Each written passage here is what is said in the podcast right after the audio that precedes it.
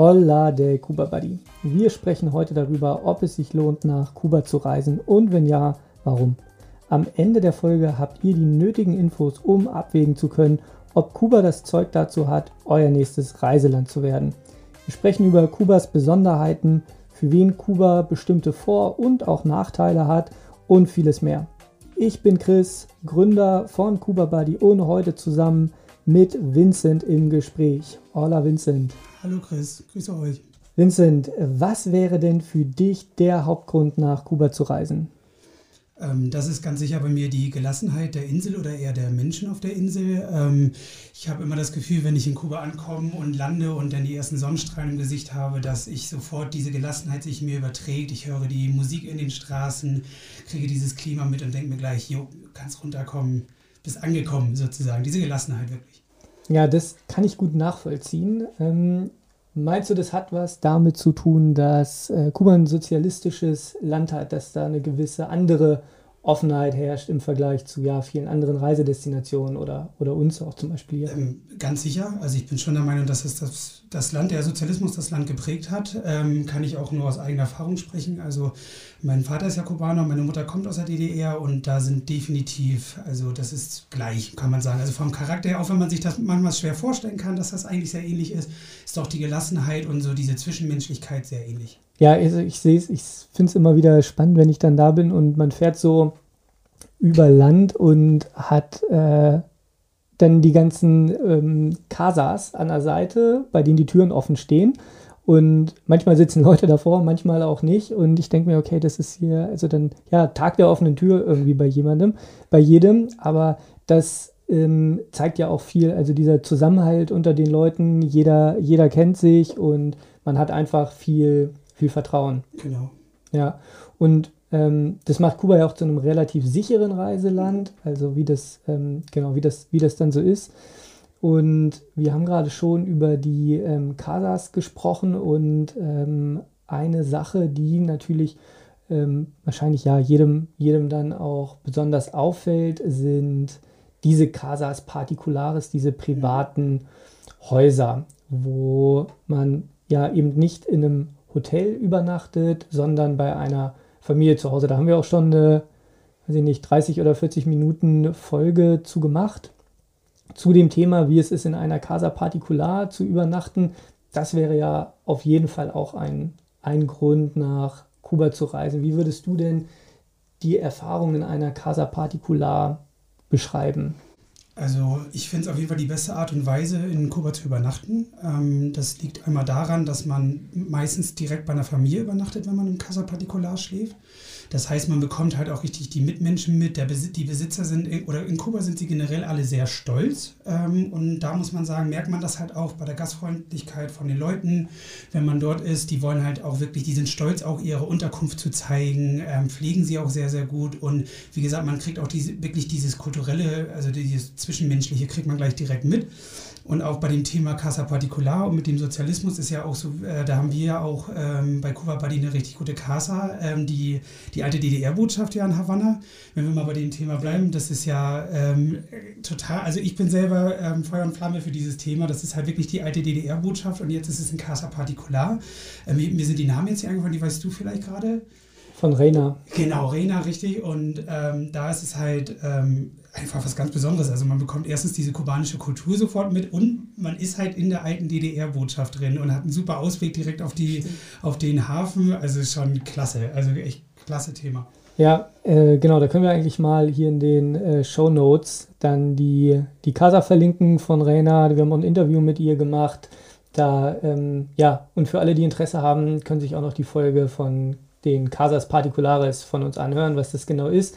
Wir wollen jetzt ja heute rauskriegen, ja, lohnt es sich nach Kuba zu reisen? Also Casas und dieses besondere Sozialismusgefühl, das wäre das auf jeden Fall ein Grund, nach Kuba zu reisen, spannend. Und dann sind wir auch schon irgendwie bei dem Thema ja Zeitreise. Das ist ja auch so das, was ganz viele eben im Kopf haben. Äh, aufgrund des Embargos einfach Kuba teilweise wirklich ähm, stehen geblieben. Dann in den, ähm, in den Sachen, die man heute noch benutzt. Zum Beispiel, ja, was jeder sind, äh, kennt, sind eben ja die klassischen Oldtimer. Ja. Des äh, Oldtimers kann man aber wirklich tatsächlich zu allen Sachen sagen. Also wenn man wirklich durch Kuba läuft, ähm, sollte man wirklich die Augen offen haben, auch überall genau hinschauen. Alleine auch manchmal, was man einen Kronleuchter irgendwo sieht, sowas wird man definitiv bei uns nicht mehr sehen. Also das ist, da sind halt Sachen gepflegt. Ähm, das Land muss halt sehr, sehr lange damit umgehen können, halt keine neuen Teile, neue Sachen zu bekommen. Ähm, dadurch haben die halt, wie gesagt, immer alles schön gepflegt und restauriert und das sieht man halt, wenn man durch die ganze Insel fährt und das sieht man natürlich schon an den tollen Oldtimern, die da rumfahren.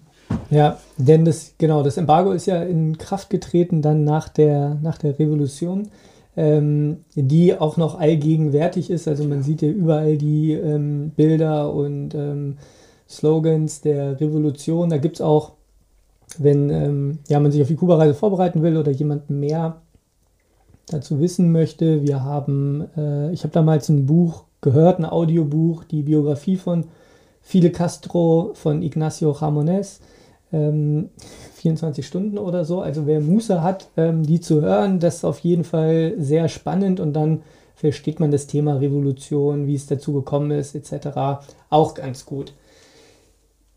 Eine weitere Sache, die Kuba ja auch noch auszeichnet, sind, ähm, ist eine schöne Natur. Ja. In verschiedenen, ähm, ja, in verschiedenen äh, Gegenden der Insel. Und eine Sache, die da eben dann mit dabei, dazu, da, damit kommt, ist Tabak. Ja. Äh, kannst du uns dazu ein bisschen mehr erzählen, wenn man sich mit dem Thema beschäftigt? Ähm, was, was kann man da machen? Wo kann man das entdecken? Mhm. Also ähm, Tabak wird gr zwar grundsätzlich äh, überall auf der Insel angebaut, aber wirklich bekannt ist das Vinales-Tal in Pina de Rio.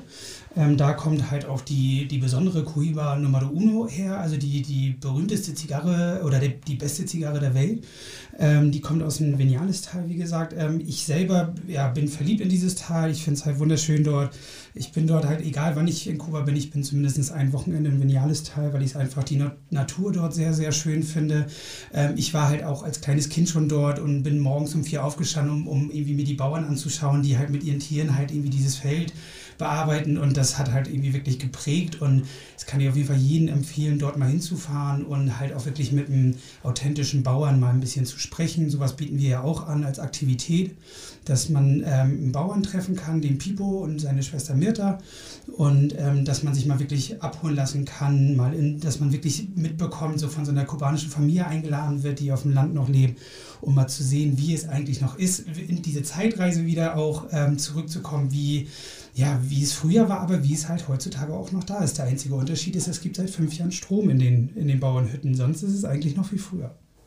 Verrückt. Ja, die, diese Bilder mit den zwei großen Ochsen, die ja. vor dem Flug dann hängen und der Bauer in der äh, sengenden Mittagshitze dann äh, eine Siesta macht irgendwo. Ähm, das, ja, die habe ich auch immer, äh, immer vom Kopf, wenn ich an, immer vor, vor Augen, wenn ich an Vinales denke.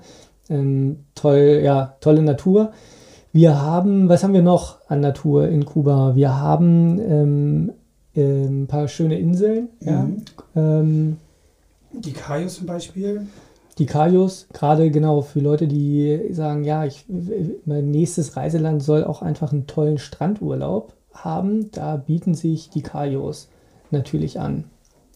Ähm, da haben wir ja verschiedene Möglichkeiten, wo man, wo man da entspannen kann. Ich glaube, das bekannteste ist wahrscheinlich Baradero. Ja, wahrscheinlich genau. Die Halbinsel Varadero ist, glaube ich, am bekanntesten. Ähm, aber da kommen, dazu kommt noch Cayo Santa Maria zum Beispiel, Cayo Coco ähm, oder noch ein bisschen weiter runter Santa Lucia. Ähm, also eigentlich der ganze Norden von Kuba hat halt viele Cayos ähm, und die sind natürlich äh, ja, wunderschön. Also die waren, glaube ich, auch die letzten 70 Jahre war da eigentlich auch noch nicht zum Beispiel Cayo Santa Maria und Cayo Coco. Das wurde erst die letzten Jahre, äh, 70 Jahre ausgebaut, dass da auch eine, eine wirklich wunderschöne Bundesstraße übers Meer führt. Ich glaube, das ja. sind jetzt ca. 60 Kilometer, über 150 Brücken, die einfach von Sandbank zu Sandbank führen. Äh, kann ich auf jeden Fall nur empfehlen, wenn man auf jeden Fall Richtung Cayo Coco, Cayo Santa Maria fährt, ähm, ist das schon ein besonderes Erlebnis dort zu fahren. Und ja, das Schöne da ist halt, die Flora Fauna ist noch sehr unberührt. Da sind natürlich Hotelanlagen auch auf, aufgebaut worden, aber drumherum ist es alles noch, also von, ja, egal, ich wollte gerade Pinguine sagen, das definitiv falsche Flamingos findet man da auf jeden Fall. So, und ähm, das ist halt auf jeden Fall, ja, also eine schöne Ecke, wo man auf jeden Fall auch hin sollte, wenn man einen türkisen Strand haben möchte. Ja, ja, diese Straße darüber, absolutes, absolutes Highlight, kann man sich gar Ja. nicht vorstellen, aber man fährt dann, ich, weiß- ich weiß es nicht genau, 20 Kilometer. Ich glaube tatsächlich noch mehr. Es, kommt noch, es gibt zwei Stück. Es gibt eine nach Santa Maria und eine nach Cayo Coco. Ja. Ähm, und ich glaube, die eine geht sogar 60 Kilometer bis zum Ende durch. Es ist unglaublich. Und dann, ähm, wenn man dann in diesem 60, 70, 80 Jahre alten Automobil sitzt und ähm, tuckert dann darüber und es kommen einem auch dann mal die alten LKWs entgegen oder andere von den Oldtimern und ja, man hat einfach die Möglichkeit dann rauszugucken und merkt dann, okay, krass, ich bin in einer anderen Welt. Und da ist auch wieder eigentlich diese, jetzt wo du sagst, diese, genau diese Gelassenheit dann ähm, kommt dann, da kommt auf jeden Fall viel Gelassenheit und Urlaubsgefühl auf. Und die Strände sind einfach, ja, traumschön. Ähm, die sind wirklich, also wer einen tollen Strandurlaub haben will, dann ähm, hat man da auf den Kajos auf jeden Fall äh, super Möglichkeiten. Wobei die Hotels in Kuba jetzt nicht zu den Highlights gehören, oder? Also der, wenn ich Genau. jetzt einen Top-Hotelaufenthalt suche, ähm, habe ich wahrscheinlich bessere Möglichkeiten, als nach Kuba zu fliegen. Richtig, oder man muss halt ganz tief in die Tasche greifen. Also ähm, das Problem ist halt, ähm, an den Strandregionen gibt es halt keine Casa Particulares. Das ist halt von der kubanischen Regierung eigentlich nicht gewünscht. Deswegen findet man sowas auch nicht. Dort sind halt nur Hotelanlagen und da muss man halt schon ganz genau darauf achten, ähm, welches Hotel man nimmt. Ähm, man kann auch nicht nach den Bewertungen unbedingt gehen, die man im Internet findet in Kuba. Das ist relativ schwierig, weil viele halt einfach nicht verstehen, wie es in Kuba abläuft und das halt als negativ bewerten. Darauf sollte man eigentlich nicht achten, aber die Hotelanlagen ist schwierig schon alleine dort das Richtige zu finden. Es sind viele Aspekte, auf die man achten muss. Ob es jetzt zum Beispiel, ähm, wann ist restauriert worden ist das letzte Mal, wann ist gebaut worden ist, welcher Strandabteil dazu gehört. Da sind einige Dinge. Und wenn man da was sehr, sehr Gutes haben will, was auch wirklich fünf Sterne woanders entspricht, dann muss man da aber schon mit dem doppelten Minimum rechnen als jetzt in Ägypten zum Beispiel. Ja. Aber Kuba hat mehr zu bieten. Ja. Das heißt also für die Leute, die einen ähm, ganz entspannten zwei Wochen All-Inclusive Urlaub suchen, wäre unsere Empfehlung, muss man jetzt nicht unbedingt Ja. Kuba machen. Ähm, kann, man, kann man woanders äh, entspannter haben. Kuba hat aber tolle Sachen zu bieten, die wir wirklich ja nirgendwo anders finden. Also einmal natürlich eine äh, Hauptstadt, in der das Leben pulsiert, die ähm, äh, das Rom der Karibik um, mit Havanna und eine Sache, die natürlich pulsiert, ist Musik und Tanz. Das ist äh, ja überall in Kuba. Es gibt eigentlich kein, keine Stelle in Kuba, wo keine Musik läuft und das ist wirklich nicht übertrieben. Es ist egal, wo man lang läuft, es läuft Musik. Ähm, man sieht immer irgendwo Hüften schwingen. Ähm, es ist wirklich auch kein Klischee. Es ist ein bisschen das typische Klischee, dass halt in jeder Straße die Leute tanzen. Das ist nicht so, aber man sieht schon sehr, sehr, sehr oft die Leute tanzen und es ist halt ja, man merkt, dass einfach der Rhythmus im Blut ist in diesem Land. Also man merkt, dass, dass die Leute diesen Rhythmus haben, äh, die ganze Insel pulsiert, wie du schon sagst. Also das ist was ganz Besonderes. Also das besonders mit Son, Salsa, Kizomba. Ja, ich, wollte, ich wollte gerade sagen, weil äh, wenn du es jetzt nicht angesprochen hättest, hätte ich wahrscheinlich jetzt gesagt, ah, kann man gut Salsa lernen in Kuba, aber Kann man sehr gut. gibt eben auch, äh, gibt eben über Salsa hinaus auch noch einige andere Ja, Tänze, die dann auch kubanischer sind. Tatsächlich. Also von Son, äh, Son zum Beispiel, Kizomba, Bachata kommt jetzt, glaube ich, nicht aus Kuba, ist aber sehr verbreitet. Ähm, aber da findet man auf jeden Fall, falls jetzt Salsa einem zu schnell ist oder ähm, andere Gründe, findet man auf jeden Fall was anderes. Ja, und ja, ich fand es auch, fand's auch spannend. Ich habe mich mal mit äh, jemandem aus dem Team in Havanna unterhalten, der dann ähm, ja in der Schule einfach ähm, ja getanzt hat, auch mit seinen Kumpels. Und ich habe es ich einfach nicht verstanden, weil bei uns irgendwie hat jeder äh, Fußball, Handball, äh, Fahrrad, keine Ahnung, also irgendwelche Sportarten halt gemacht und da ähm, tanzen halt Ja. irgendwie der Großteil der Leute tatsächlich. Und ja, das ist, ist dann wahrscheinlich auch die Grundvoraussetzung dafür, dass es dann so nett aussieht, wenn man in Bars geht und die Musik gespielt wird und irgendwann alle, alle anfangen zu tanzen. Ja. Ähm, Das ist Ballett zum Beispiel ist auch sehr groß in Kuba. Das, das, das kriegt man gar nicht so am Anfang immer mit, aber Ballett ist auch in der Schule sehr verbreitet, also wird auch sehr viel gefördert. Also das ist auch mal schön zu sehen, wenn in der Uni Havanna, ähm, in der Universität die Ballett tanzen. Ist auch sehr, sehr schön. Also Kultur, Tanz, Musik, ähm, ein für, je, für alle, die, denen da das ähm, Herz pulsiert, definitiv Gründe nach Kuba zu fahren. Wann kann ich denn nach Kuba fahren vom Klima her? Da ist ja Eigentlich immer. Eigentlich immer. Grundsätzlich ja. immer. Es kommt halt darauf an, was die Vorlieben sind von einem. Also wenn man es ja zum Beispiel, so wie ich, sehr, sehr heiß mag, also wenn es dann halt auch normal ja, 35 Grad mal sind äh, in der Mittagssonne oder auch mehr, dann sollte man schon erst ab März reisen ähm, und dann bis November, also wenn man es wirklich sehr, sehr heiß haben will, dazwischen ist natürlich noch die, die Sturmzeit, aber wenn es jetzt nur um die Temperatur geht, äh, würde ich die Zeit wählen.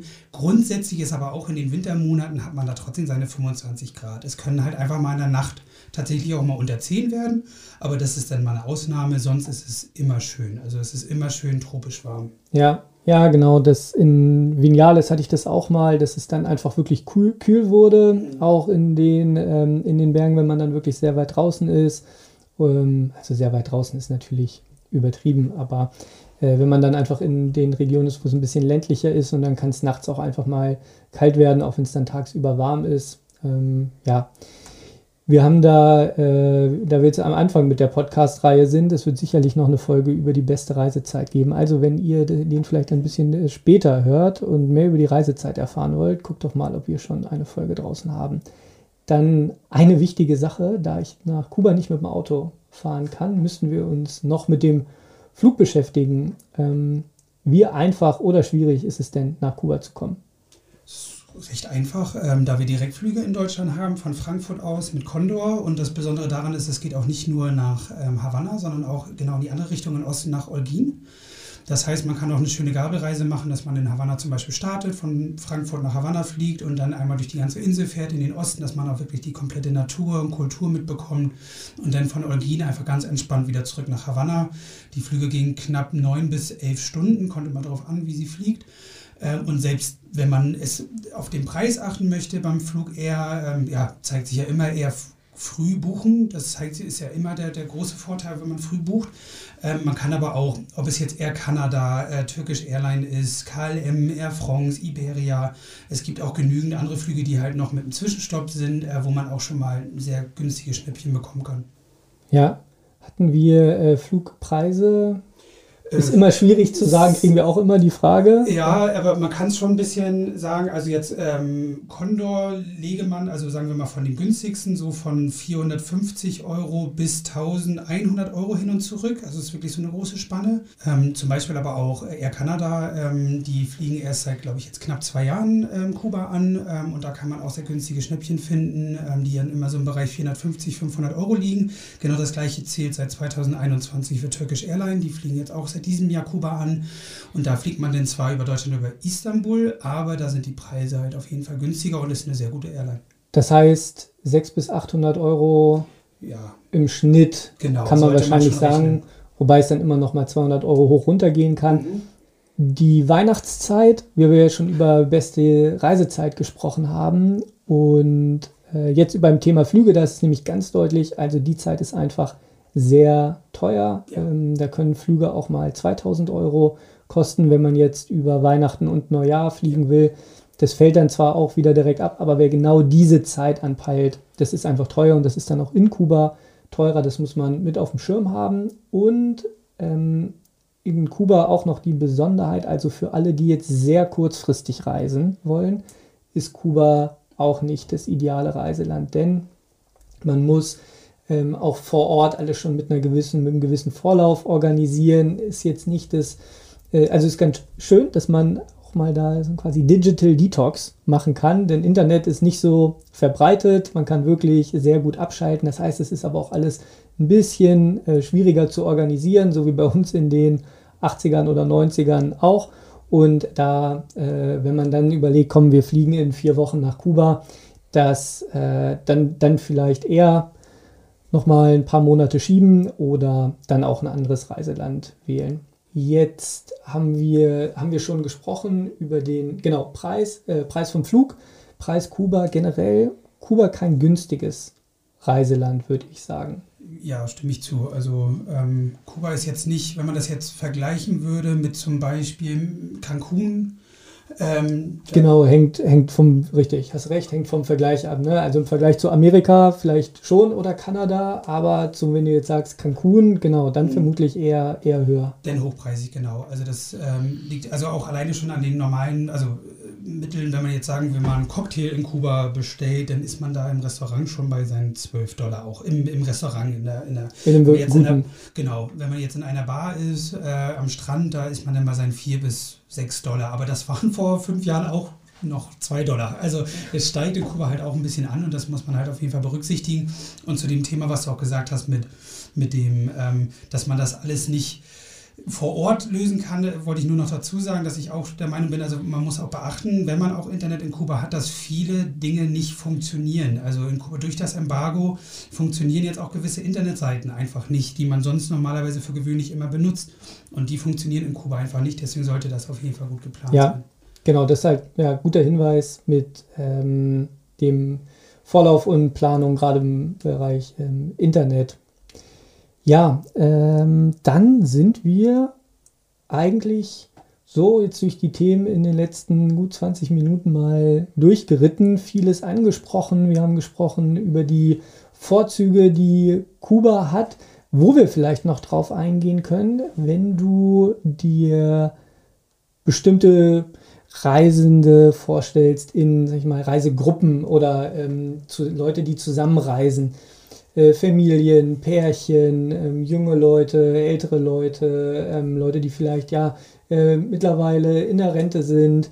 Wie würdest du, wie würdest du das kategorisieren? Für was würdest du sagen, für wen ist, ähm, für wen hat Kuba bestimmte Vor- und Nachteile? Also grundsätzlich zu den letzten, die du angesprochen hast, ja zum Beispiel Rentner oder auch generell reiseaffine Menschen, die ja sowieso schon viel in der Welt unterwegs waren, ähm, würde ich definitiv Kuba empfehlen also die jetzt sich auch schon darauf einstellen, dass ein Land auch ein bisschen Abenteuer sein kann und dann den, wo der Fokus wirklich auf zum Beispiel auf der Natur und auf der Kultur liegt, ähm, weil zum Beispiel auch die ganzen Nationalparks, die Kuba hat, ähm, vom Osten Humboldt-Hain zum Beispiel oder halt das Vinales-Tal, ähm, man hat da so viel zu sehen auf der ganzen Insel und halt, ähm, wie gesagt, wenn man reiseaffin ist, ist das auf jeden Fall das richtige Land. Familien auch, muss man aber gucken, in welchem Alter die Kinder sind. Ähm, in der heutigen Zeit ist es ja schon so mit Tablets und so, dass die Kinder oft die ganze Zeit im Internet sein möchten. Das ist dann in Kuba, wie gesagt, ein bisschen schwierig. Ähm, das klappt dann nicht so gut, aber man kann ganz klar sagen, mit Familien ist es eigentlich auch ein super Reiseland, weil die Kubaner dann wieder diese Gelassenheit wiederkommen. Ähm, das ist normal, dass die Kinder da einfach auf der Straße irgendwie mit anderen Kindern spielen und sowas. Das, deshalb kann ich aus eigener Erfahrung sprechen. Das ist halt ganz besonders. Das funktioniert in Kuba auch immer. Ähm, junge Pärchen ähm, auch. Backpacker auch möglich, aber dann definitiv planen vorher. Ähm, das ist halt nicht so, dass man einfach sagen kann, wir gehen jetzt mit unserem Rucksack los. Das ist in Kuba dann schon ein bisschen abenteuerlich, wegen dem ja, angesprochenen Problem. Ja. Ähm, aber sonst alles so, was ja, mittleres Alter ist, Pärchen, wie gesagt, reiseaffin, die sowieso affin musikmäßig äh, sind, also den kann man allen Kuba empfehlen, wie du am Anfang angesprochen hast. Wenn jetzt jemand zwei Wochen All-Inclusive-Urlaub haben möchte, gibt es sicher andere Destinationen, die dann einfach günstiger sind oder mehr abgerichtet sind auf diese All-Inclusive-Urlaube. Ja. Zwei Themen hattest du dabei, die ich, äh, einmal das Thema Backpacking, genau, ich bin auch damals ja als, deswegen ist Kuba Buddy entstanden, weil es für Backpacker dann doch einfach schwieriger zu reisen ist. Man hat diesen, man will gewisse Freiheit und Flexibilität haben, die ist in Kuba aber einfach schwierig, weil man diesen Zugang nicht hat zu den gewohnten Sachen, die du angesprochen hast, dass einfach übers Internet alles funktioniert, man bucht sich schnell was und kriegt jederzeit alle Infos. Das ist nicht so und dann ist es einfach ja ähm, teuer, gerade wenn man alleine reist, weil die Casas immer dann auch für zwei Leute äh, oder drei Leute ausgelegt sind und wenn man dann alleine unterwegs ist, ist es einfach ein bisschen preisintensiver. Thema Kuba mit Babys. Ja, Kuba, das hatten wir jetzt auch nicht so richtig drin. Kein, kein Land für Foodies. Also jeder, der eine Rundreise machen will in, ähm, und ja, tolle Sachen essen will, wie in Italien oder Spanien ja. zum Beispiel, das hat Kuba nicht zu bieten. Es liegt auch einfach ja auch da am Embargo, dass natürlich wenig importiert werden kann. Und Kuba hat aber, wenn ähm, man sich eben im Vorfeld dann darum kümmert, natürlich tolles biologisches Essen. Das kommt auch immer stärker, also die Biobauern und wir gucken auch, dass unsere Casas sich da sehr stark in die Richtung orientieren. Da hat man dann halt immer tolles, äh, ein tolles Frühstück, tolle Früchte aus dem Garten oder eben vom Biobauern um die Ecke. Wir hatten auch einige Reisen, da könnt ihr mal gucken bei uns, vielleicht packen wir es auch in die Show Notes und sonst bei uns bei den ähm, Berichten von unseren Reisenden, dass da, ja, wir hatten eine, einige, die auch mit Baby in Kuba waren. Ähm, da haben wir auch ein, ein Podcast-Interview zu. Guckt euch das gerne an, wenn ihr oder hört da rein, wenn ihr mehr darüber erfahren wollt, wie man dann so eine Reise gestaltet, denn das ist auf jeden Fall ja einfach anders, als man hier dann die zwei Wochen verbringen würde. Vincent, dann sind wir jetzt aber am Ende. Wir haben viele Themen gecovert. Ähm, Zeitreise, Kuba, Natur, Kultur, St Strände, Klima, Flüge, Preise, Sozialismus und am Ende noch, für wen Kuba Vor- und Nachteile hat. Hat mich gefreut. Ich konnte wieder viel mitnehmen von dir. Dann äh, gracias. Mich hat es auch gefreut. Danke. Gracias. Und wenn ihr mehr zu Kuba und verschiedenen Rundreisen erfahren möchtet, dann guckt bei uns auf der Website vorbei www.kubabuddy.de oder hört euch andere Podcast-Folgen an. Saludos, euer Team von Kuba Buddy.